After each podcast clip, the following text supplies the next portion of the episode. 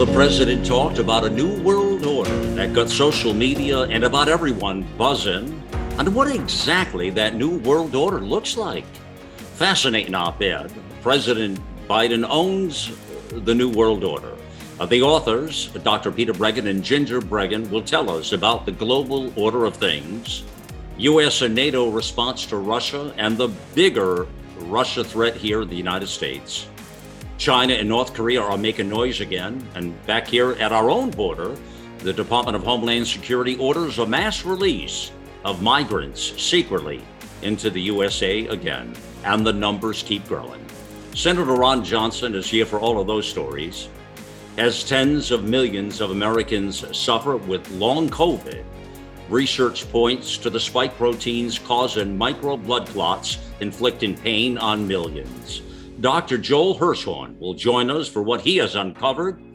All that's coming up next, friends, on Viewpoint this Sunday.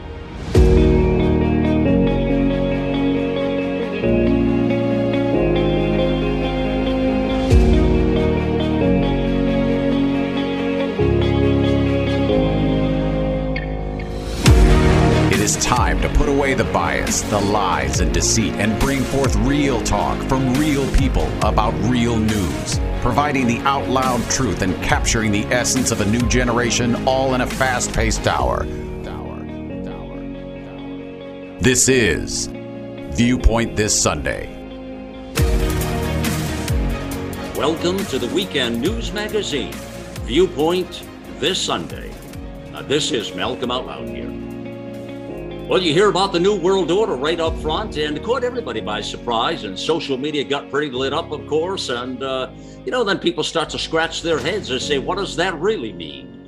And, of course, then they, as typical, uh, the media will pin it on conspiracy theorist tin hats. But at some point, friends, uh, the dots begin to connect, don't they, then? And it becomes more of an act of something or a conspiracy to do something, isn't it?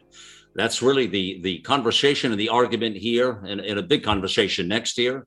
Let's bring on Doctor Peter Breggin is here, and Ginger Breggin, both the authors of the explosive new book, COVID nineteen, and The Global Predators, We Are the Prey. Uh, and, they, you know, they've just uncovered so much in this book of research and data of these corporate, well, and, and governmental global predators. Really, no other way to put it, friends. Uh, and so that's it. So, Ginger, you have a, a fascinating op-ed. We'll start right there. President Biden owns the new world order. And be, before I get you guys to opine, I want to play exactly what the president said so we can all hear that right now. Um, let's listen in to President Biden right here. We are at an inflection point, I believe, in the world economy. Not just the world economy, in the world. It occurs every three or four generations.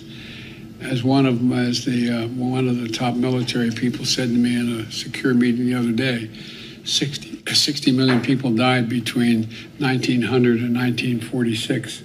And uh, since then, we established a liberal world order, and that hadn't happened in a long while. A lot of people dying, but nowhere near the chaos. And now is a time when things are shifting. We're gonna, there's gonna be a new world order out there. And we've got to lead it. We've got to unite the rest of the free world in doing it. So anyway. So those comments, New World Order, and keep in mind that everything the president does is scripted. Everything is given to him. So somebody put those notes in there. They weren't accidental. I started thinking about this more so. And, and clearly they were very, very intentional. You know, with everything that's transpired over the last couple of years, people have been concerned about this. Well, they even started calling it a, a new normal, or a, as you say, as, as the president says, or a new world order. Uh, Ginger Breggin, what do you think that entailed uh, from the president there? I think that we've been heading toward a new world order for some time. And those of us who have began, begun and been able to identify aspects of it have Uh, way too often been censored, ridiculed. It took myself and my husband a great deal of time to really confirm for ourselves that this was ap- happening, because we didn't want to just listen to some opinion and go, oh, okay, that makes sense. We wanted documentation, and that's what we put together in the last two years. Since then, uh, because of the amount of evidence that we've found that there genuinely is a plan and a plot uh, globally to control every single human being's life on this planet and to create a totalitarian overlord situation for all of us. Because of that and the evidence we've found, uh, we, we aren't even just believers, we've documented it now. Everybody knows that something is afoot. I mean, no matter who you talk to, they know that uh, it's not business as usual in our country or the world. But a lot of people don't want to admit that there is some sort of a new world order happening here. They're in denial, in other words. Uh, how do we convince those people, uh, Doctor Breggin? Well, I think we have to actually, uh, to get a better grasp of who uh, Biden was talking to. You've used the word business a couple of times, Malcolm. And the Business Roundtable, I, I thought when we first heard this, is probably a Sunday morning show on C N N or something like that. But the Business Roundtable is one of the most important and least recognized business powers in the world. It consists of all the American top corporation presidents and C E Os. No secretaries or stand-ins or appointed substitutes. It's literally the presidents and C E Os of all the top companies. I want to name a few, um, and there are oh, about two hundred of them. And uh, just glancing at the A's, um, Abbott is there, Aflac, Amazon, American Airlines, American Express, Apple, A T and T, Uh, go to the B's and a few of them, Bank of America, Bayer U S, Best Buy, and then Lockheed Martin, Marriott International, MasterCard, McDonald's, Microsoft, Intel, J P Morgan Chase, Pfizer, Oracle, and PayPal. So he was addressing the most powerful business organization in the United States, the most influential people, the top of the food chain. And when they heard this, they actually were just getting confirmation of what they themselves had been evolving into, mm-hmm. because they themselves, and this is most remarkable, with one hundred eighty-one signatures in uh, two thousand nineteen, had said it is time to move toward a committing to all stakeholders, which is the code word for Klaus Schwab and for the Great Reset. And the Great Reset is the New World Order. It's the, the it's just a euphemism to make it more interesting, palatable, unexpected, I don't know, but it is the New World Order.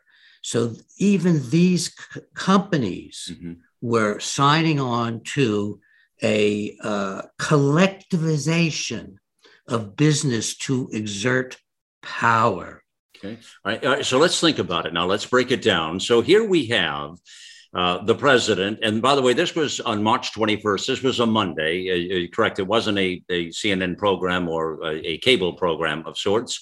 You're right. This was the most influential. And, you know, the, as you were reading a lot of those lists of names, Doctor Breggin, I'm thinking what he really is talking about is capitalism. That's what he's talking about here. The, think about all those names exactly. You've got there. With all those people in the room, that's called capitalism, is what that's called. He's got all the heads of people there. So think about this now. Here's a president who really is, gets scripted notes for everything. Nothing is spontaneous. Anything he says spontaneous is a goofball comment because he doesn't have the intellect value. And, and I, I'm not trying to be disparaging here, but he never has been an intellect, uh, even on his best days, truth be told. Uh, and so, uh, you know, the goofball comments aside, this is all scripted. That was put in there. Now, you've got this audience, you just point out, of capitalists right there. The most powerful people are there in this conversation they're having. And now he goes and takes these scripted notes and talks about a new world order and how, well, the United States is going to lead it. Now, that was kind of a moment where people went crazy. Social media went crazy. Everybody else did. But the people that keep denying it, keep denying it. And they say, well, no. And in fact, there was a comment here. Let me read this to you. Some uh, somebody on social media said, uh, we've reached peak Orwell when the establishment is telling you there is no new world order while you're watching Biden say new world order. the people that are having trouble really understanding what this new world order looks like, I mean, it sounds like for those of us who are doing the pushback, the world seems to be at a moment of conflict, I guess. That's, it's like, well, it's the post-COVID world. Let's call it the post-COVID world. What does that look like ahead? Where's the friction? Where's the, the, the, I'm looking at the friction of what happens next. Do we all succumb and be part of the sheeple establishment? Or, or what does the pushback look like ahead? Well, right now, uh, we're at the tipping point. I don't see a lot of friction. There's There's Malcolm and Peter and Ginger and Peter McCullough and, uh, you know, hundreds of physicians and other people who've been directly involved in this. But I think that in response to your question, the people, you know, they still don't believe that they, that this is happening. Right. They need more facts. For, for example, I'll give you two examples of just how powerful the New World okay. Order has okay. recently become. Right. In January, Tedros addressed his uh, uh, World Health Organization. He's the head of it. He's the uh, uh, director general. And he said they're moving past uh, the World Health Organization taking care of preparation for uh, pandemics, and they're now going to take charge of all world health. And they're going to make treaties with individual nations around the world, and they're going to, and they're going to essentially run a global universal world health. And if people think that that's bizarre and is not going to happen, it has the total support of the European Union.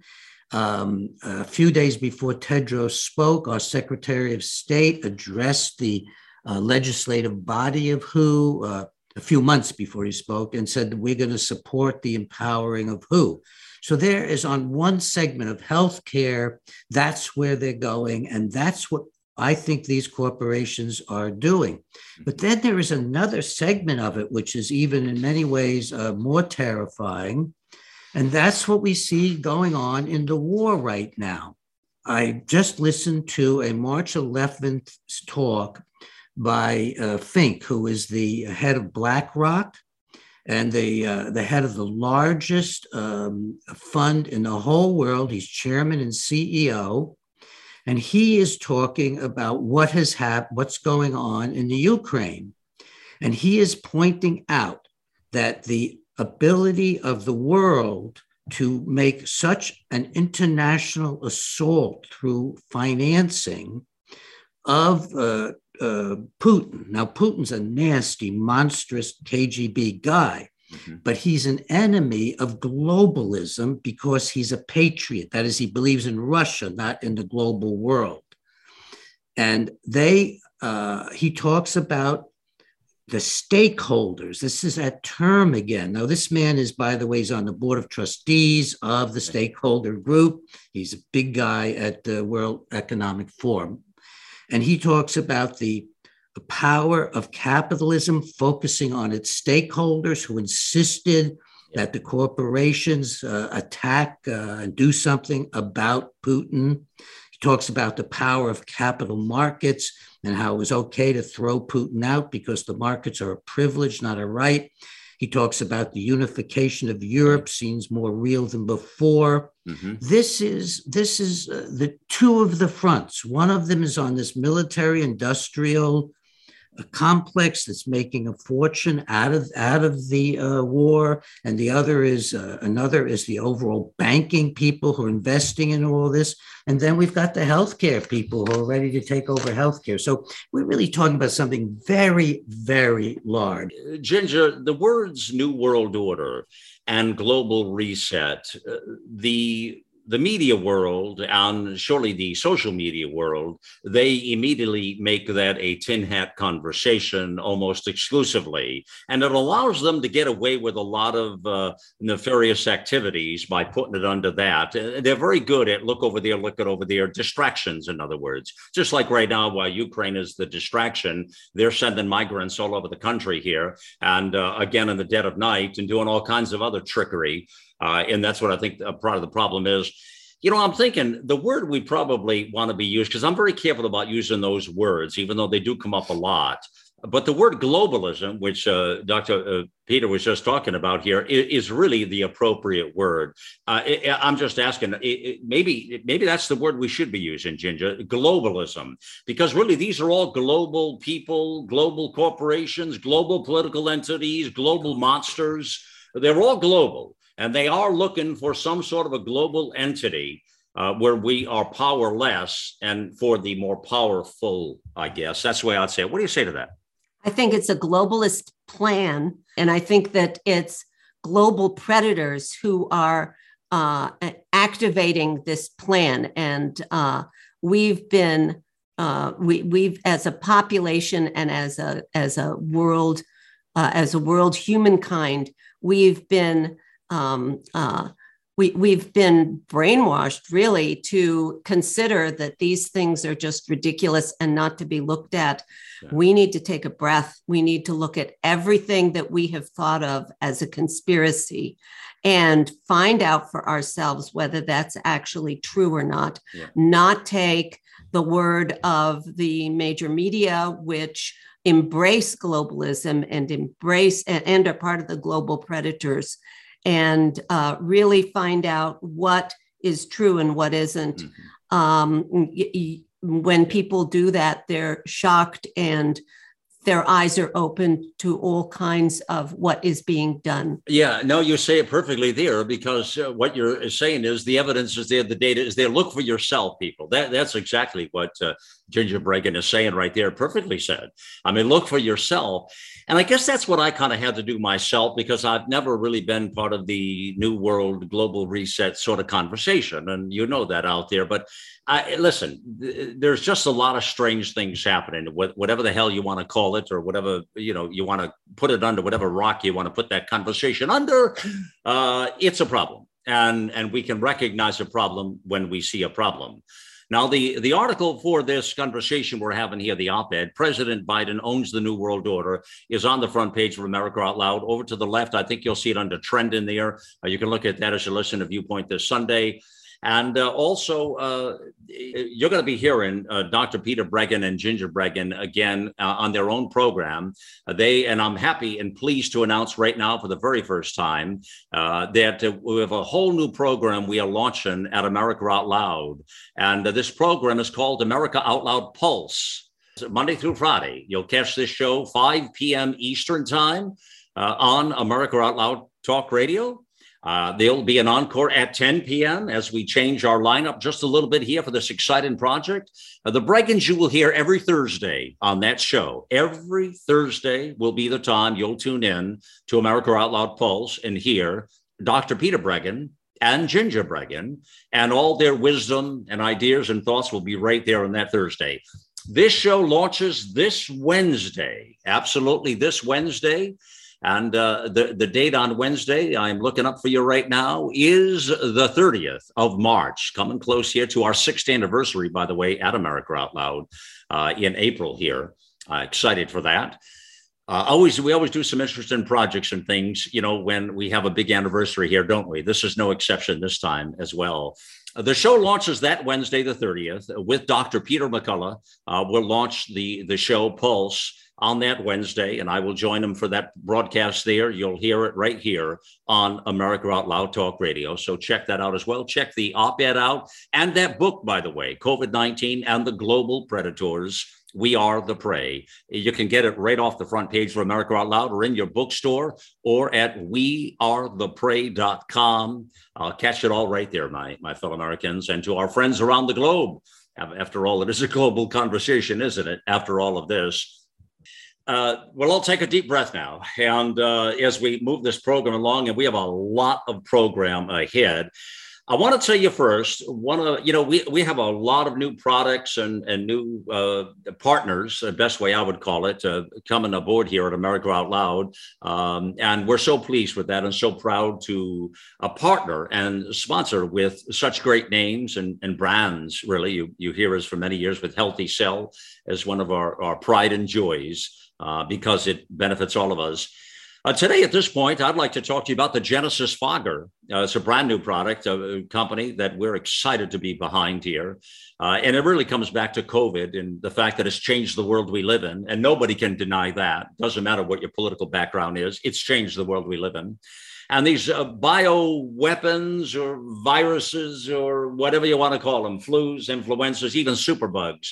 My, my, my friends, it is it is here. They are here, and they are here to stay. They, they don't they just evaporate off the planet. Uh, we need to begin to get the tools to fight these things, as well as a healthy immune system. The air we breathe is vital, vital, vital, vital. Uh, and so the way you kill the pathogens, which is how these things spread, is with the Genesis Fogger. Uh, you put H O C L, hypochlorous acid, into the fogger. It puts a beautiful dry mist all into the air, kills it all.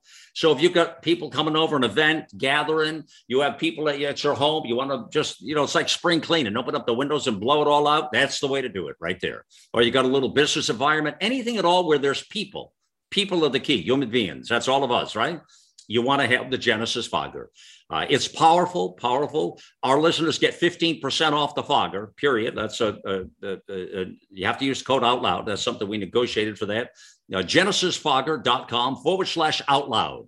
That's how you get the fifteen percent off. And you can look it up. There's banner ads back at America Out Loud and all of that. So check it out and see what you think there.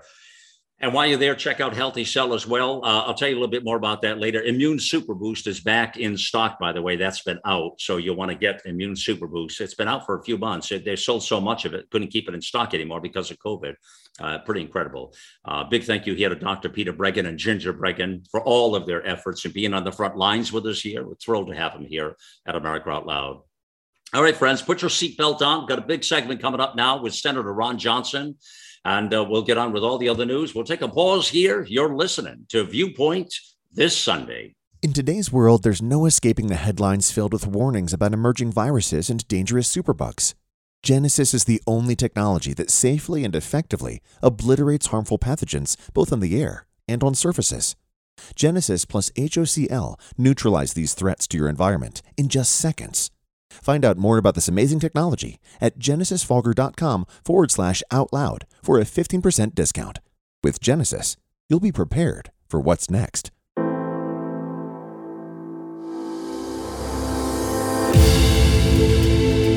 Our invincible American spirit drives the most audacious experiment in the history of self-government. America Out Loud celebrates the American spirit every minute of every day. America Out Loud dot com. Liberty and justice for all.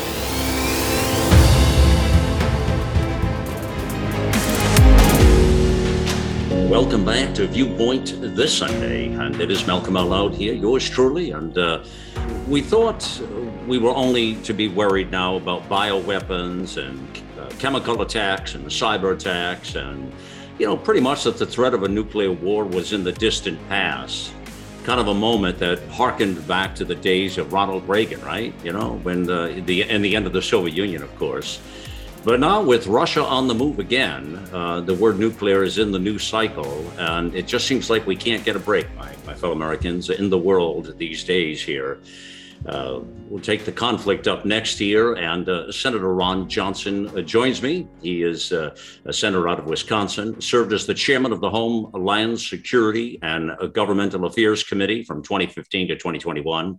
He's now the ranking member for the Permanent Subcommittee on Investigations, also serves on the Budget, Foreign Relations, and Commerce, Science, and Transportation Committees. Um, Senator Johnson, since we spoke last, uh, a lot has happened in the world for sure. Uh, you know, it is surreal that we actually are looking at this threat, a, a very serious threat with Russia being on the move like this. Um, what is the sense? Can you give us a sense of the the the, the gut feeling of Washington right now, uh, you know, with Vladimir Putin and this this moment is with this nuclear threat that is that hangs in the balance? Well, Malcolm, well, I think most people are hoping and praying that uh, his threats of nuclear weapons are just saber-rattling. If he's sane, that's all it is.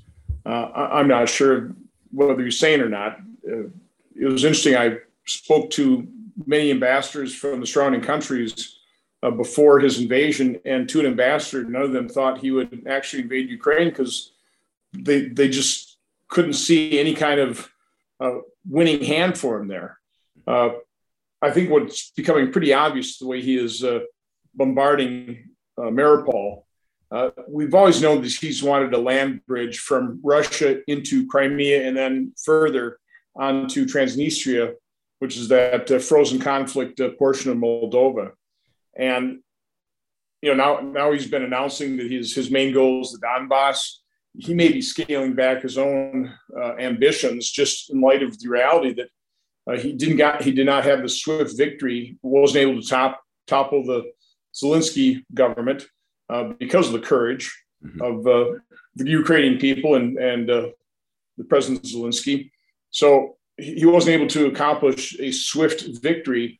And now the body count is rising and his losses are piling up. And it's actually looking like Ukraine could truly win the war wow. if provided enough lethal defensive weaponry. Right. Uh, you know, again, what, what is such a tragedy about this and why I believe it's a war crime? Nobody was threatening Russia. Ukraine didn't threaten Russia. NATO doesn't threaten Russia. The U S doesn't threaten Russia. This this is either all in his mind in terms of the threats Russia faces, or it's strictly his desire for glory to be, I guess, Tsar uh, Vladimir um, and remake the, the former Soviet Union or, or Great Mother Russia. But if he's at the point of losing specifically, doesn't that actually make him more dangerous, really? I mean, even a chemical attack, that sort of thing, which, you know, we're hearing the pushback on that, or a straight out, a, uh, a targeted nuclear attack even could even be. I mean, if he's, you, you know what I'm saying? If if he's really losing, might he be desperate enough? And you just said he's not all thinking straight these days. Isn't that make him more of a risk, actually? It could. I would argue he's already lost. He, he's not going to win this thing. He he might destroy Mariupol. He may get that land bridge to Crimea, but I think he will have so weakened Russia at this point uh, that, you know, his time in office is, is just a matter of uh, time. The, the the best solution out of here would be for the uh, people of Russia to depose Vladimir Putin and these kleptocrats, the oligarchs that surround him. Yeah. Uh, again, it's, it's it's a tragedy of historic proportions that Vladimir Putin, I would even argue President Xi, didn't uh, accept the outstretched hand of, of Western democracies and fully integrate into our economies, following the rules, threatening nobody, instead of using these resources to build up their military and threaten their neighbors, when again, they're not being threatened at all. You know, nobody, nobody threatens China, nobody threatens Russia, and yet they're they both build up their militaries and and They, they threaten their neighbors. It's a, it's just a tragedy. It didn't have to be this way. But the fact of the matter is that we made a mockery of the Russian relationship uh, throughout the Trump years. It was the Russia, Russia, Russia thing. We pushed them more away. We pushed them into Xi's hands. Uh, you know, he had far more in common, probably would have more embraced Western values. I, I just have a, a sneaking suspicion that we, we, our political system here in America, and I don't know if you agree with this or not, but I don't think we helped matters out, uh, Senator. I, I think we helped cause some of this. I mean, it, it doesn't make an excuse up for what he's done. Don't, don't get me wrong. I'm not suggesting that. Do you, do you know what I'm saying? But we haven't done a good job with diplomacy and trying to build, bring Russia into a different conversation. That makes sense? There's no doubt that uh, Putin uses NATO's expansion as an excuse for his grander plans. Again, NATO threatens no one. It's it's strictly defensive. It's maintained the peace for seventy-five years. It, it's probably the most successful defensive uh, alliance in history. Uh, so again, it, it threatens no one. He just uses that as an excuse. Now, c- could you argue that maybe we could have handled our relationships relationship with uh, Russia better? I don't know. Uh, we, we might have been smarter, recognizing exactly what his goals and aims were and try to counter them more effectively as opposed to the reset. Uh, and by the way, John Solomon's got a great article uh, just recently about the history of the Obamas and the Clintons and the Bidens doing deals that were very detrimental to American interests, put billions of dollars in the pockets of Russian kleptocrats in exchange for, for millions of dollars in donations to their foundations. it's it's a very eye-opening piece. Mm-hmm. Uh, so I think you can certainly say we mishandled the relationship from that standpoint. You know, Hunter Biden, look what he got out of, you know, the, the wife from the mayor of Moscow, three point five million dollars, four million dollars from Burisma. There was corruption going on there. Mm-hmm. And Vladimir Putin, again, he's had wider aims and goals. Mm-hmm. He just basically played the U S for a patsy under Democrat leadership. And, and you know, really keep in mind, except for Georgia, which he did move at the tail end of the uh, Bush administration, most of these moves, most of these aggressive moves have occurred under the weakness of Democrat administrations. Right, right. Well, you just answered part of what I had asked, because what you're saying is uh, our political system did mishandle that. A lot of the uh, the egregious things you just pointed out and uh, the people's names you just dropped, I mean, clearly answers what I said. Uh, uh, we, we could have done a whole lot better here, both, I think, across the board uh, with this Russia thing. Listen, in, in regards to Russia now, uh, you, you talked about what a, a victory would look like to Vladimir Putin just a moment ago. And I think you're accurate, the, the land bridge to Crimea, that whole thing, which is why you, I think you hit a very strong point. That's why he is uh, uh, hammering Mariupol so badly. I mean, by golly, those people are, oh, wow, they've suffered so much. That that city will never be the same. Uh, I, I can't imagine. And, you know, so we see what he, but let me ask you this now, with he, his disconnection from the world stage is is serious and probably permanent at this point. You see, the president wants to remove uh, from other organizations, world organizations, he's being pushed out. What does victory look like to the West?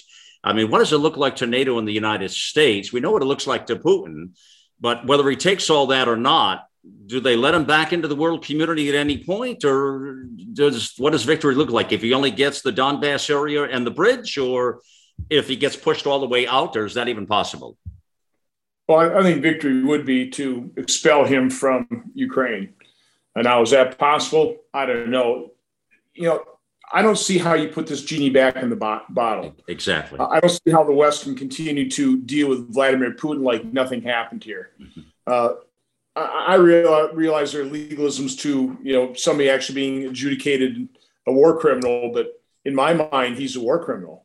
Uh, again, this assault, these atrocities, uh, these war crimes without any provocation whatsoever. And I don't see how you can take a look at his indiscriminate bombing of the civilian areas uh, as anything but a war crime, you know, particularly unprovoked. Uh, again, it's, it's something different when your country is attacked and yeah. you feel, because based on that attack, you better go back and prevent a, a future attack. Yeah. But that's not what's happening at all. No, no, again, nobody, nobody was threatening Russia at all. Right. This is just his own colonialism, his own megalomaniacal goals. Uh, two last quick points on this, and I want to move on, is... Uh, All right. The humanitarian aid and the weapons to Ukraine. Uh, let me just stay straight out to you. Americans are very divided on this issue, for sure. And I, I see both sides. I hear both sides, rather. Uh, some want to stay out of it completely. Other, you know, keep our hands off and take no chances, period. End, end of story. Others want to go all in. Uh, how how do we? How does America balance this line right now, Senator? Well, first of all, when tyranny is on the march, I don't think you can just close your eyes and pretend it's not happening and, and say you can isolate yourself from it. Uh, eventually, it's at your doorstep. And I think that's certainly what Europe is recognizing right now, that uh, they have the prospect of, of Vladimir Putin's uh, aggressiveness being right at NATO's doorstep and not having a buffer state like uh, Ukraine. So I, I don't see there's any way that we can ignore this whatsoever. Now, I think it's also important not to directly engage Russia with either NATO or uh, American troops, but because the courage of the Ukrainian people, that's not necessary. Mm. I think at this stage, uh, even before that, we, we should have been flooding lethal defensive weaponry visibly into Ukraine. Uh, prior to Vladimir Putin's uh, invasion, he had to wait until the ground froze. Uh, we should have been doing that to change his calculus. We didn't do that. We, whatever we supplied, we supplied quietly. We didn't supply enough. And now we've been very slow to provide him as much, provide Ukraine as much uh, defensive lethal weaponry as they need. Uh, they've been very effective with what they've gotten. They could use a whole lot more. And if we do provide a whole lot more, uh, just the mismatch in terms of what the soldiers are fighting for. U- Ukrainians are fighting for their children, for their families, for their freedom, for their lives. Amen. Uh, country and democracy. They're fighting for our values, by the way. Okay. We, we need to support them as they fight for our values. Russia, what are Russian troops fighting for? The kleptocrats mm-hmm. in the Kremlin. Uh, it's it's not even a, it's not even close. So I think that's why you're seeing reports of desertions. Yeah. Uh, why, why you're, and again, it's you know, these are Russian conscripts. They're they're eighteen years old, many of them. They, they didn't sign up for this. They were conscripted for a year. They never contemplated they'd be going into a hot war where they'd be slaughtered by their cousins. I mean, I have to understand this. this yeah. This isn't this isn't a country half the world away. Uh, this is a country, many, many of the Ukrainians speak their own language. There, there is, there are relationships between Ukrainians and Russians. Uh, this is, again, this is horrific yeah. what's happening. And I've got to believe a lot of Russian soldiers are thinking, this is not what I signed up for. And I'm not going to, I'm not going to lay down my life where I don't even want, I don't want to kill Ukrainians. Mm-hmm. So there, there's a complete mismatch in terms of motivation of the people on the ground. Now, you know, people letting missiles fly, Uh, they're, they're too far removed from the battle to probably have much, make much of an impact. Yeah, and to your point, a lot of them were caught off guard and didn't even know why they were there. They they weren't even told, by the way, when they went there, and they're totally unprepared, to your point. Uh, and you're right, with the cross-population uh, of families and friends, it, it's made for a, which might explain why the morale is, it not, it's horrible, and why they've killed all these generals now, and they've they've suffered some pretty serious losses. Uh, yeah, China and North Korea making some noise. Now, we've been seeing China Oh, over the last many, many months, uh, you know, uh, uh, close flybys, aggressive behavior to Taiwan, sort of taunting them. Then you had the Olympics, and you had the handshakes with the in the and the tea in the afternoon with uh, Putin and Xi Jinping. We see all that happening. Well, so now North Korea, uh, in addition to China, is uh, they did the test launch of the intercontinental ballistic missile, and uh, and he did this, which really is remarkable. I, I'm sure you must have heard of this, uh, this Hollywood-style video, which is, I just watched it, in fact, right, where he's, you know, uh, looks like a Top Gun pilot, all dressed in black leather, and making a game out of the whole thing, and really trying to get back on the stage. I think all these cats want to be noticed, and they do all this for noise. Kim Jong-un, is he a real threat, or is this just more of his little Hollywood stunts, or somebody, the little guy who needs to be noticed? Uh, how much of a problem is that? And uh, boy, we're, we're uh, really shaking up the world here with China and North Korea, aren't we? I view Kim Jong-un as a definite threat. Uh, he has nuclear weapons now. He's got uh, missiles that can deliver them not only to within the region, but into the United States. Uh, you know, I've, I've always been concerned about electromagnetic pulse, uh, that kind of attack, yeah. uh, which he's probably capable of uh, carrying out even today with satellite mm-hmm. technology. So, no, I, I'm highly concerned about them. And this, uh, again, as I was saying, American weakness. And you have, you have to take a look at just about everything that Biden has done since entering office has weakened America. He opens up the border. You know, a million and a quarter illegal immigrants come flooding in this country. That weakens our country. Out of control deficit spending uh, sparks forty-year high inflation, seven point nine percent, with no end in sight. Rising crime, the embarrassing and dangerous surrender in Afghanistan. Uh, wants to re-enter the deal with Iran. Uh, I, he goes crawling back to the negotiating table. Iran won't meet with him, so he ends up having to utilize the other J C P O A partners, including Russia and Iran, to negotiate on our behalf. Do, do you think that, that signals strength or weakness to China and Russia? So when you're a tyrant, when you have greater ambitions, when you're megalomaniacal narcissist, uh, like these world, these tyrants are, uh, you take a moment of weakness and you view that as an opportunity, and you act. And that's what you're seeing, whether it's Iran, whether it's Russia, whether it's China, whether it's North Korea. They are acting, and it's it endangers the rest of the world. It endangers peace. So when President Reagan said that you achieve peace through strength, yes, he was talking about military strength, but that's the last piece of the puzzle. It starts with national strength. And I would say fundamentally it starts with national unity. And even though President Biden, when he in his inauguration, repeatedly said his number one goal is to unify and heal this nation, he and the radical left, the Democrat Party, it's one of the same thing, They've done the exact opposite. They've been exacerbating the divide. That's what those summer protests were about in twenty twenty. They politicized the pandemic. Everything they do divides this nation. It weakens us, and tyrants like Putin and Xi and Kim Jong-un and the Ay- Ayatollahs, they take advantage of it and imperil all of us. Yeah. Well, leadership is key, but, you know, back even throughout the twenty twenty election and the, these last elections, we talked about that void of leadership and what would happen if a Kamala Harris and a Joe Biden got uh, the nod. And surely, I don't think anybody is truly surprised when you see these uh, poll numbers and the way Americans are reacting to this. Uh, very few, very few are holding on to any promise of what this administration is. And the worst part about it, Senator, is we got almost three years left of this. You look at the damage done in one year, it should scare the hell out of everybody. And on that point, what do you think about this other thing? The D H S, the uh, Department of Homeland Security, orders the mass release of migrants into the U S A. This is another deja vu thing. So they're opening up the floodgates. Uh, it was a million last year, and this year it's on pace to be a one and a half million migrants in our population. And they're doing this all through the night, and they're sending them into our cities and our towns at record numbers. And, and Senator, I want to say to you, this is a total distraction because we're all, we can only do one story at a time in our country because the media is stupid. And so now it's Ukraine. Before it was COVID. Uh, now, right now, they've got a pass to do all this. And we're being stolen and beaten up domestically here. You talk about a lack of leadership. What do you say to all that? I'm not necessarily going to argue that the media is not stupid. What they are is they're complicit, and they're radical leftists. And they know, they actually know what they're doing.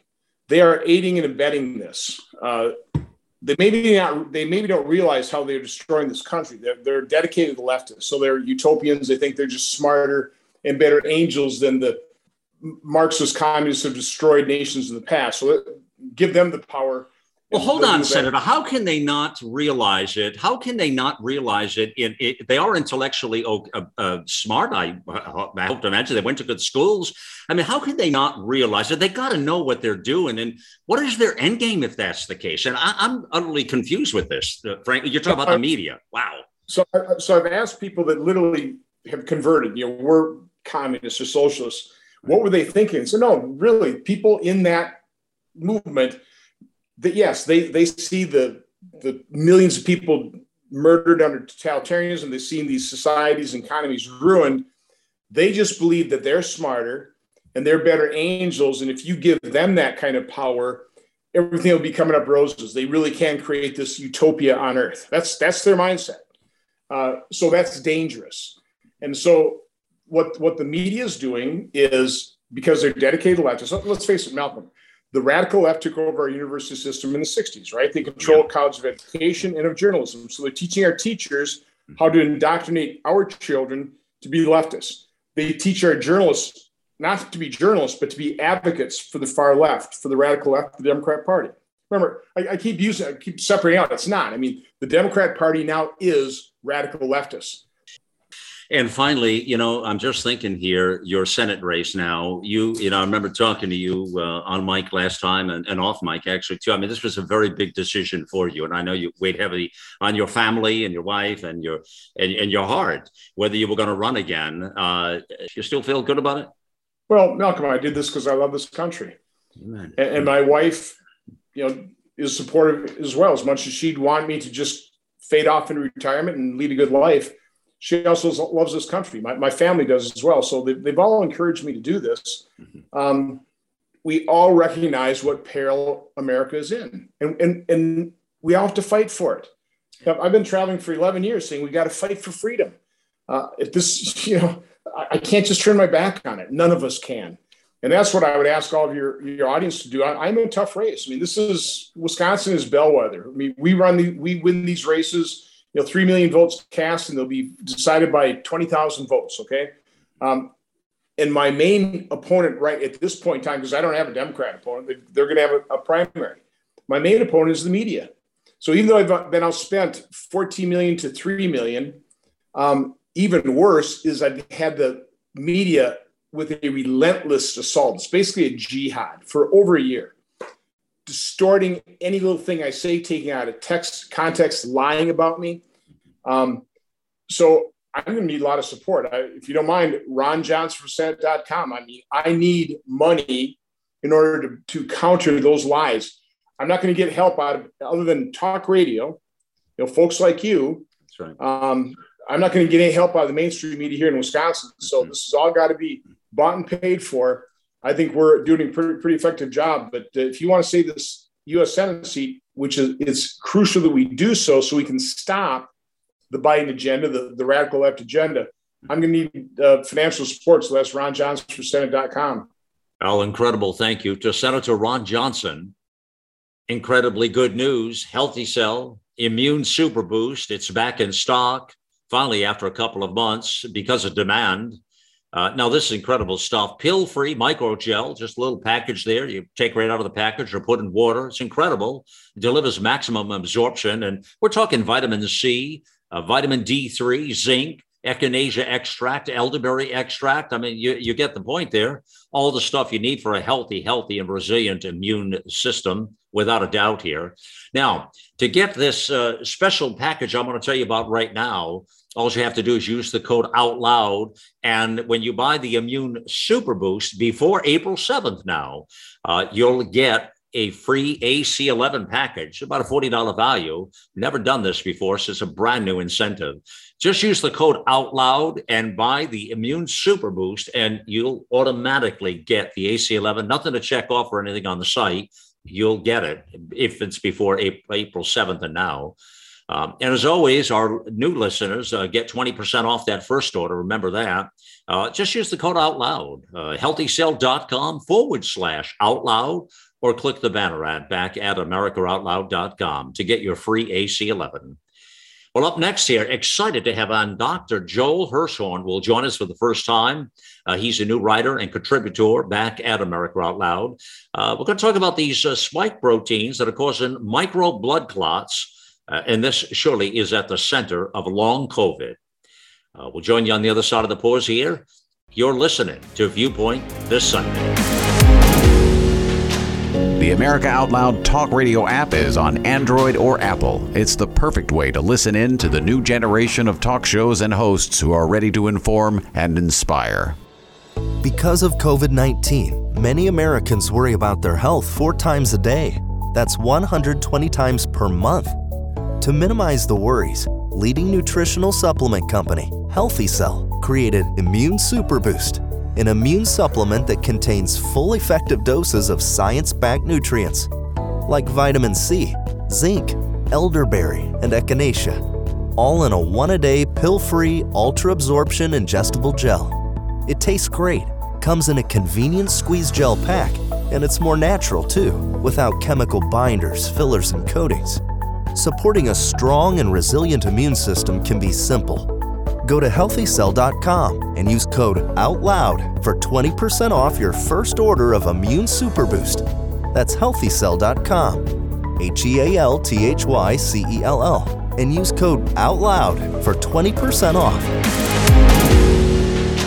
Welcome back to Viewpoint this Sunday. It is Malcolm Out Loud here, yours truly, and uh, I know many of you out there are uh, following this very closely, but long COVID, long COVID, you've heard of it, or some people refer to it as long hauler syndrome, uh, a couple of different names for it, but, uh, and basically we're starting to see more and more of this, and it's, uh, well, kind of becoming an epidemic in its own right, uh, if you will, uh, and people are surely struggling with it. And I know because we get uh, thousands of emails and correspondence uh, on the platform here. So a lot of people, they, you know, they go through the initial infection of COVID, and then they have all these other health problems. In fact, in my own world, as many of you know, my own wife, who had COVID very seriously in the long COVID, uh, loss of hair can be a problem. Uh, you've got, uh, there's a lot of side effects from this thing. Uh, uh, the blood pressure can be a problem, uh, uh, high blood pressure, even though you never had it before, that sort of thing. Uh, and uh, fatigue, uh, just a lot, a lot of complications that people are struggling with. You know, as I read here, more than half of the two hundred thirty-six million people who've been diagnosed with COVID nineteen um, since December twenty nineteen uh, will experience post-COVID symptoms. And these things can stretch on for a long time. I mean, months and months and months and years uh, is what we're seeing. And again, this is all new, so we have to see how this all plays out.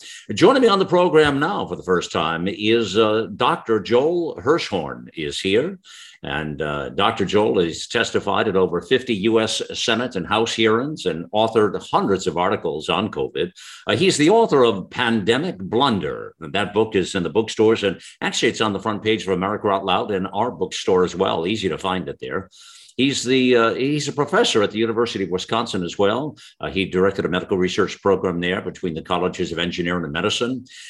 He's got an op-ed on this, which I think is uh, just brilliant. Um, Spike proteins causing micro blood clots at the center of long COVID. And that is a big part of the story here, is these micro blood clots.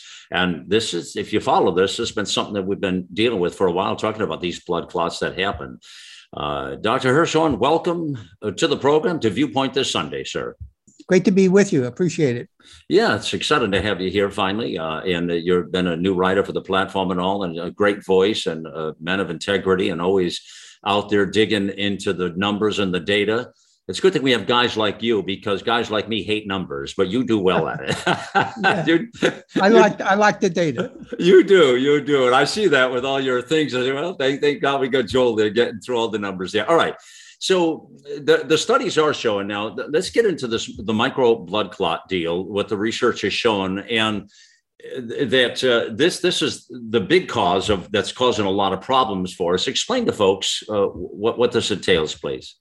Yes, I think there was uh, some brilliant research done at a university in South Africa. It's the only research really that conclusively showed a cause of long COVID. And that is, they actually did very sophisticated research, and they could actually see micro blood clots throughout the bodies of people who had long COVID. And that's not, you know, uh, hard to understand, because it really goes back to spike proteins.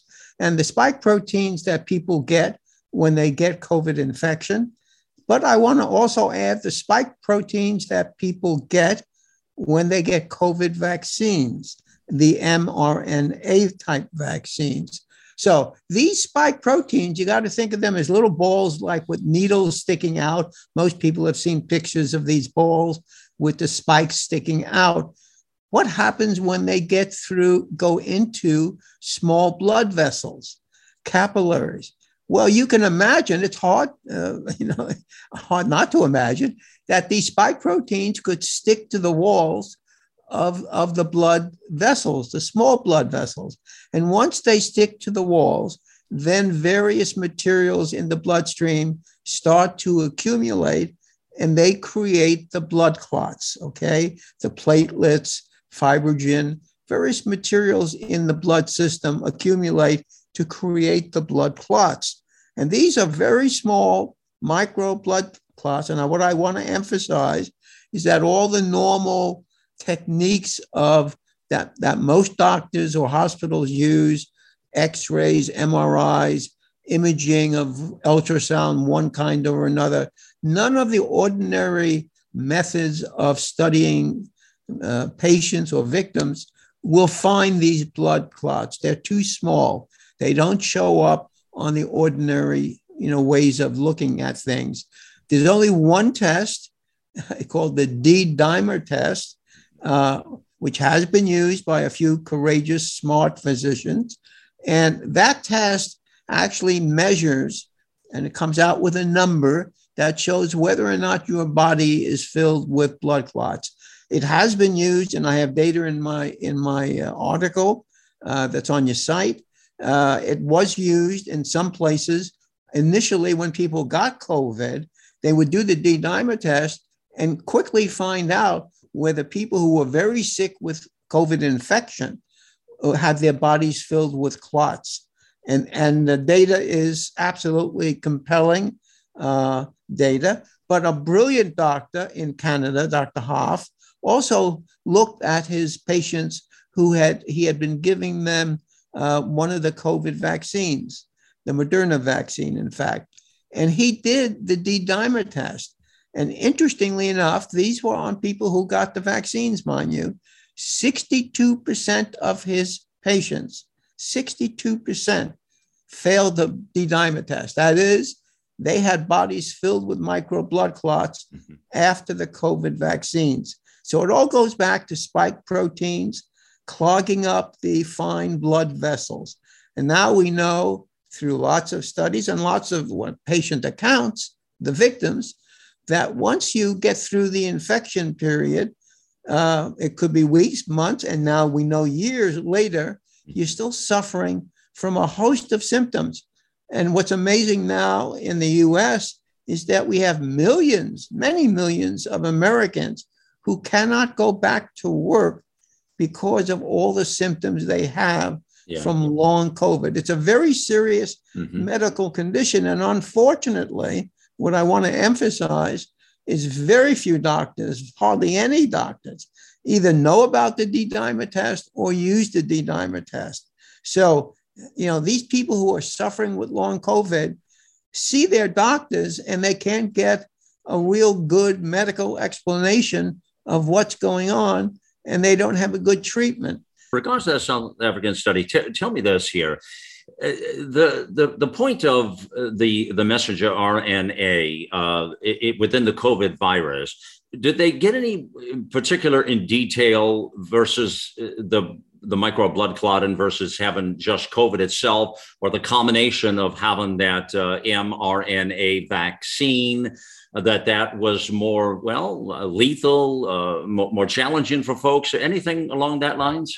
Well, not in the South Africa research. They just had a number of patients who had long COVID. Mm-hmm. And, you know, they actually got pictures. I've I've used the, some of their photographs, very high magnification photographs. You could actually see, they could actually see the micro blood clots. And it, but it took a lot of very sophisticated electron microscopy and very, you know, big high tech te- techniques uh, that are, are not normally used in, in, in medical research. So I we're going to see more research, I'm sure.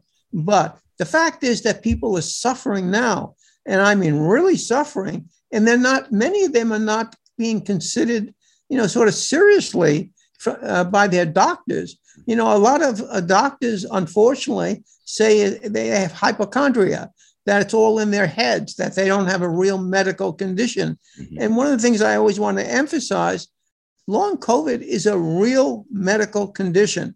Unfortunately, only the D-dimer test is the easy test that any doctor could, could order it from a laboratory, and it's not being widely used. But so, so most of these suffering patients go to their doctors and they don't do the D-dimer test. So they don't get a kind of good diagnosis, a confirmation, you might say, that they have a real medical condition. And they do have a real medical condition. Virtually every major organ in the body can be impacted by micro blood clots. So when you look at all the kinds of symptoms that people with long COVID have, it it, it ranges enormously. Some of them are, are, are in their heads. You know, they have mental fog. They have, some of them have physical exhaustion. Now, a lot of people I understand, too, are taking uh, still. Well, of course, everybody knows aspirin is one of the things, but like Eliquis, there's uh, blood thinners, that sort of thing. That's been one of the uh, points here, isn't it, with, with the micro blood clotting? Yes, I put out a, a, a sort of survey question. I belong to a couple of uh, medical groups, and I asked physicians, uh, what are you doing? You know, what are you right. trying to use for your patients with long COVID? And the answers that came back most frequently were Plavix, Eliquis, and aspirin, because these are all blood thinners or anticoagulants. But other than that, uh, there is no magic bullet, you might say, mm-hmm, mm-hmm. for how to deal with it. Yeah, you you are just, you're, you're you're a good man. You're solid. And I'm so pleased, uh, blessed to have you here uh, with us on America Out Loud. Uh, that book, Pandemic Blunder, again, any bookstore you can get it. Uh, surely it's in the America Out Loud bookstore. That link is on our front page, friends. Uh, Doctor Joel Hirschhorn, thank you for joining me on Viewpoint this Sunday. It's awesome to have you, brother. Thank you for the opportunity. I really appreciate it. Uh, thank you for joining me on the mission here. It's time uh, to get involved and get loud.